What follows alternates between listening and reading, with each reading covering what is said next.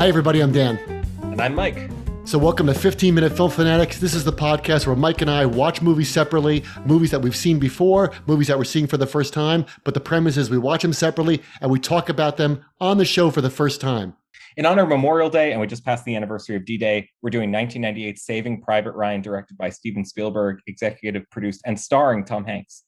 So this is a film that obviously we had seen many times before. Memorial Day was approaching. We said, let's watch this. Let's come on and do the show again. So we know that we're late. Memorial Day and the and the 77th anniversary of D-Day has already passed, but this is certainly a, a movie that's that, that's good for all seasons.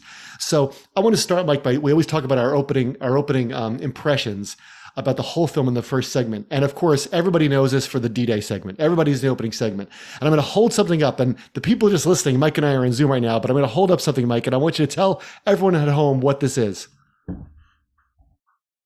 It's your uh, edition of Axis and Allies D Day. Yes, it's the D Day edition of Axis and Allies. Now, I'm holding this up because the first time I ever played this game with one of my sons, this was years and years ago, he, he was quite, quite younger we were going through the rules. The rules are very complicated. I'm sure you've played Axis and Allies in some form yes. before, right? The rules for this are very complicated. We get done and we start playing it. At one point, my son looks at me. I was the Germans and he was the Allies. And he said to me, wait a minute, wait a minute. This game's way easier to win if you're the Germans. And I paused and said, that's exactly. right. exactly. And it dawned on him. It was a great moment. I remember when it dawned on him and he said, Oh. And I think the opening of this film does the same thing. It gives you that sense. I think that the opening um, D Day segment is justly famous. I remember when this came out in the movie theaters and people were telling me, like, Dan, you have to see this. You won't even believe there's a movie after the opening sequence, which is true. That's still true. And the thing that's great about the opening, I think, is that it does what only a movie can do. Um, you can read books about D Day like get a sense of like the pressures that were on individual people what was at stake uh, you can learn about the strategies. You can watch veterans talk about it and that's very moving too in a different way. You can um, play a strategy game and kind of get a sense of like you know how complicated the decisions were obviously on a very very you know uh, um, scaled down level. You can read a fictional account right that, get, that uses imaginative language but only a film can do what this film does. And, and, and that's was my experience of watching it again especially the opening segment is only a movie can do this yeah, I I remember um, even being a kid reading uh, the beginning of say Slaughterhouse Five or something, where Kurt Vonnegut goes on his on his preface about how uh, the wife of one of his buddies berates him, you know, because the the the war's full of children, and he's going to write some book uh, full of war heroes. And I think that the World War II movies that exist only exist on really the polar ends of the spectrum it's either uh, entirely glorious uh, or it's uh, entirely disillusioned. You you could say, and I think that the the amazing thing about this movie is the way that it blends uh, those two responses uh, to to war. It's certainly a it's certainly a glorious movie, and it has uh, it has certain patriotic pathos. I guess would be sure. the right way to, right way to say it, generational pathos. but this is you would not wish yourself in any one of those boats as the boats start to approach the beach, and certainly not in the boats in the front. Right, but you would certainly wish yourself to be as good a man as Miller. Yes, and to that, be as so brave as Miller. That's that's a very intricate balance. It seems to me ve- the the complexity in this film is not necessarily in its plot or in its characterization. It's something in the moral balance of the film, wherein the viewer can never really project themselves uh, into the position of one of the, of one of the soldiers, but at the same time might want to. Yeah, right. From the safety of your theater seat. And it's great how it takes like the, you know it takes like this macro version. Well, it takes you the macro version of the war, which we don't see the entire war. Then it scales it down a little till you just get June sixth, and then it scales down to even further, where you get you literally get the car riding through the amber waves of grain up to Ryan's mother, and then you get to this one person where they say, you know, um, it, you know, you have to choose the mission over the man, and then the guy says, well, the mission is the man. So you're right that it's it's very intricate on on on how it, it manipulates you, and I use that word in a in a uh, in an honorific sense because I think it's well it's good manipulation how, into, into considering the war from all these different angles.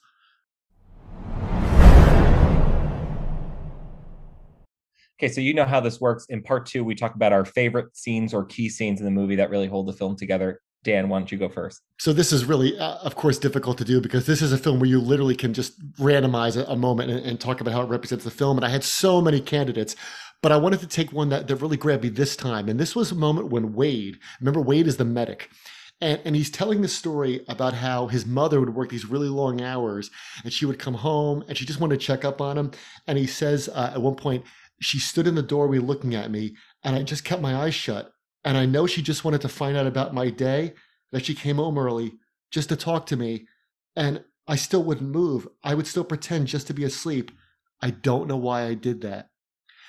And I think of, of uh, you know all the all the great poignant movies in the film like we'll talk about at the end certainly when, when miller says earn this and when you get the adult um, the, the older ryan of all these poignant moments that one really struck me because it seems so believable he still feels guilty about it why is he talking about it now right like so what do you make of that like why why is he thinking about this now mike the connection that i made first as a viewer uh, is from the firsthand accounts of the people that survived D-Day um, is, is the, the people screaming for their mother and uh, the way that the wounded people scream for their mother. And of course, on the, on the beach scene, yeah. as Miller makes his way up the beach, that's what you hear over and over and over um, is, is people screaming for their mother. And that's, um, that has to do, of course, um, with the ignominy of death and, and how infantilized you are, how powerless these, these wounded people are as they're dying but I think also uh, the reason that that moment that you just talked about encapsulates the theme of the film as a whole is because you can't lose the investigation of what it means to be a human just because we're in a time of war. Yeah. Meaning you, you could imagine that the attitude is all other things must be suspended until this conflict is over, when in fact the conflict is for the definition of what is a man. You know, in yeah. fact, you can you can think about them trying to liberate Europe and what's going on in Europe, you can think about even the title of the book, uh, "Is This a Man?" the famous uh, Holocaust narrative, um, and I think that that that's one of the things that this movie does really well is you can think about it limiting itself as what is the experience of a soldier, but more it's it's what is the experience of a human being in extremis what if this was the last day that you had to live? What would you think about? And you might think about your your regrets. Yeah and you would still uh, and that's that's exactly what i thought is that when you're surrounded by this much death it, you, you could go cosmic. You could think about the meaning of the universe. You could think about all these great philosophical questions like how could god allow such suffering? Why why has free will destined us to to, to try to kill each other? But he still feels guilty about about something that's very innocent. It wasn't an evil thing he did. It was just a stupid thing a kid did. But he still feels guilty about that. It's still it's still like um, a moral rock in his shoe that he can't shake. And that the closer you get to death, and the more you're reminded of how how close you are to death, you know, the more you start to regret these little moments. And I just thought that was like so perfectly balanced with with the fate of Europe.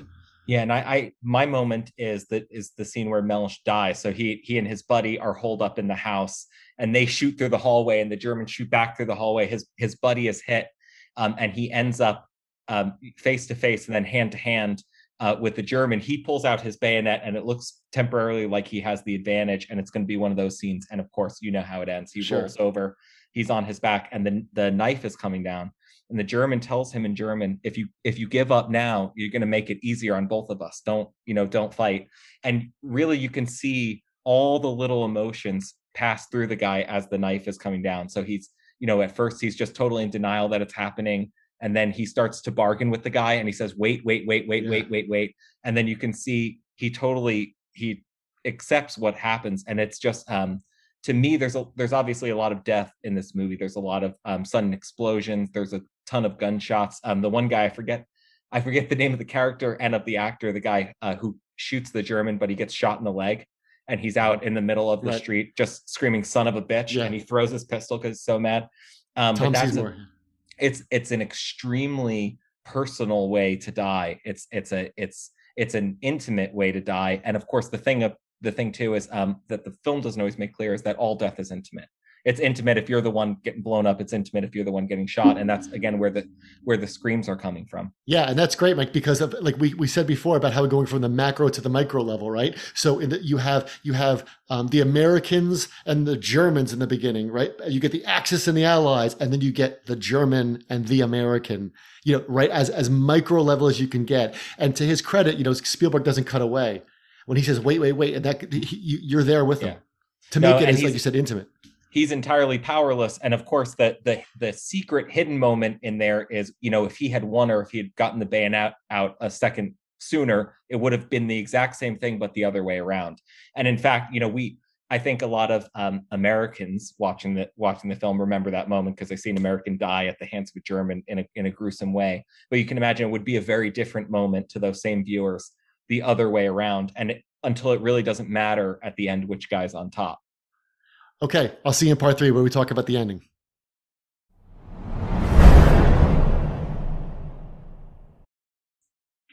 Okay, for our last segment, we like to talk about the ending, uh, the final scenes, a big takeaway, the title, something like that. Dan, why don't you get us going? Well, of course. Do you remember the last thing Miller says to Ryan before he dies? Earn this. Earn this. Now, now, of course, as you know, that that has a million and one ways to go wrong that has a million and one ways to be cringeworthy. You know, for, for his dying words to earn this. When we did our episode on homicide back in season one, I think it was, we talked about how William Macy has the greatest dying words in a movie where he says, Hey, Bobby, remember that girl? We don't know really what he's talking about, but it strikes us as so believable. So, of course, for somebody dying, you know, to say earn this to this guy that, that all these other people died to save, could come across as maudlin or sentimental or preachy, but it doesn't because I think that Spielberg earns it. And I think, you know, what does Spielberg earn in this movie? Um, how about the opening scene where the sniper, you know, shoots the German through the eye, right? Th- that could be out of Mission Impossible 7 or something, right? But Spielberg earns it. He earns everything that happens in this movie. So when you see the flag in the beginning and the end, I, I don't think it's cheap. I don't think it's jingoistic. Like he earns it. Like what does that flag really mean? And I think that it's it's to his skill that as soon as I got done watching it again, I thought to myself, he must have known how good this was when it was over. Like he had to have known because I think he earns every emotional reaction, honestly, from the viewers. Well, I think you know the cool thing would be um, would be the single manly tear. You know, and uh, uh, if he had, you know, if he's standing over Miller's grave and he has a single manly tear, I think the whole movie is over. You know, and even if that comes two hours and he's earned everything else, it's it's over. But that's not what happens. The guy no. falls to his knees and he weeps like a child, just exactly like the guy, like the guys on the beach screaming and yelling. And then, and that's I think what does it for me and why the why the ending is so evocative. And that's great because you remember what he asks his wife am I a good man? Yeah, and she and she looks at him, and I love her reaction too because she says, like, what are you like? What's bringing this on? And she even looks at the stone and says, John Miller, which makes me think he's never told her. He never said it. Yeah, she doesn't know. And again, more even more stand up that Ryan was right that he's never told this story. Like like you know, I, go and buy a new stapler and I think it's front page news and I think it's the most exciting thing in the world, right? He's never told anybody about it. And it made me also think when he asks her if I've been a good man, like, how do you live a moral life knowing what you know?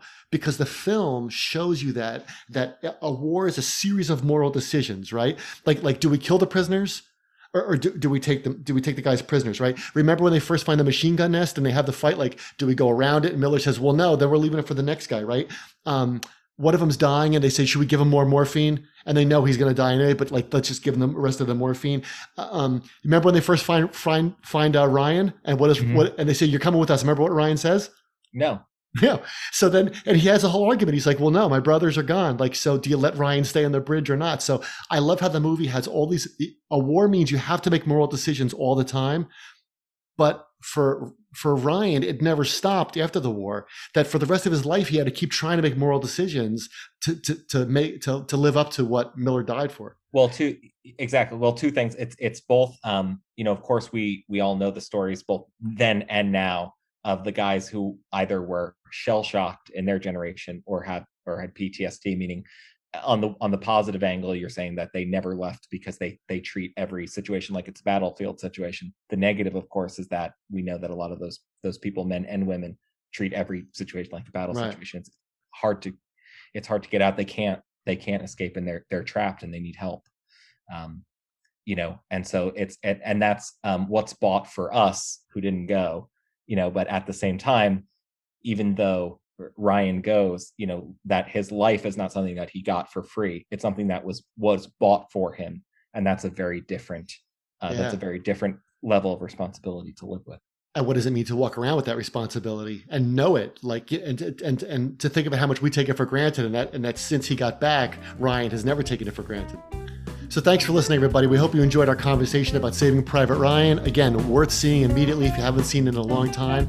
You can follow us on Twitter at 15MANFilm. You can email us at 15minutefilm at gmail.com. Let us know what you want to see. Thanks for listening, everybody. See you next time.